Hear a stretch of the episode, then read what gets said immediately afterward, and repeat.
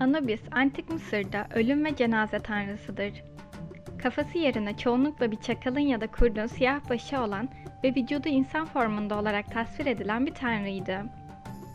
Bu özellik mezarların çevrelerinde dolaşan birçok vahşi köpeğin temsiliydi.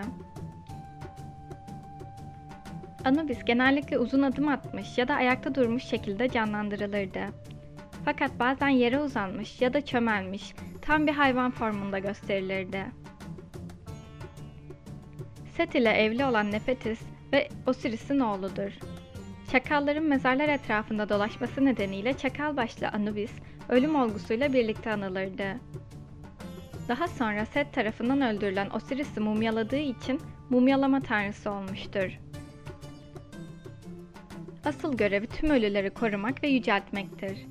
Bu yüzden mumyalamayla görevli kişiler Anubis maskesi takarlardı. Ölen kişi diğer dünyada yargılanırken Anubis'in ona yardım edeceğine inanılırdı.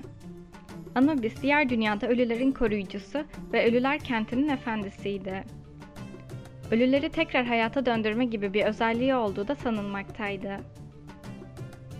Antik Mısır inancına göre Anubis'in mezarları koruma gücüne sahip olduğu bilinmektedir.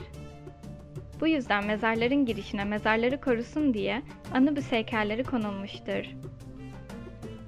Anubis'in izi neredeyse tüm mezarlarda görülmektedir. Terazisinde ölünün ruhunu temsil eden kalbi ile adaletin tanrıçası Maat'ın tüyünü tartar. İyi birinin kalbi tüye karşı hafif gelir ve ölünün ruhunu gökyüzüne bir daha doğması için gönderir. Eğer kötülük yapmış biri ise tüy hafif gelir. Bu durumda o kişinin ruhu yeraltı ülkesine, yılanlara gönderilir. Bu da sonsuz azap demektir. Anubis'in rolü ölüye yer altında rehberlik etmekti ve bu ona Mısırlılarda özel bir önem vermekteydi.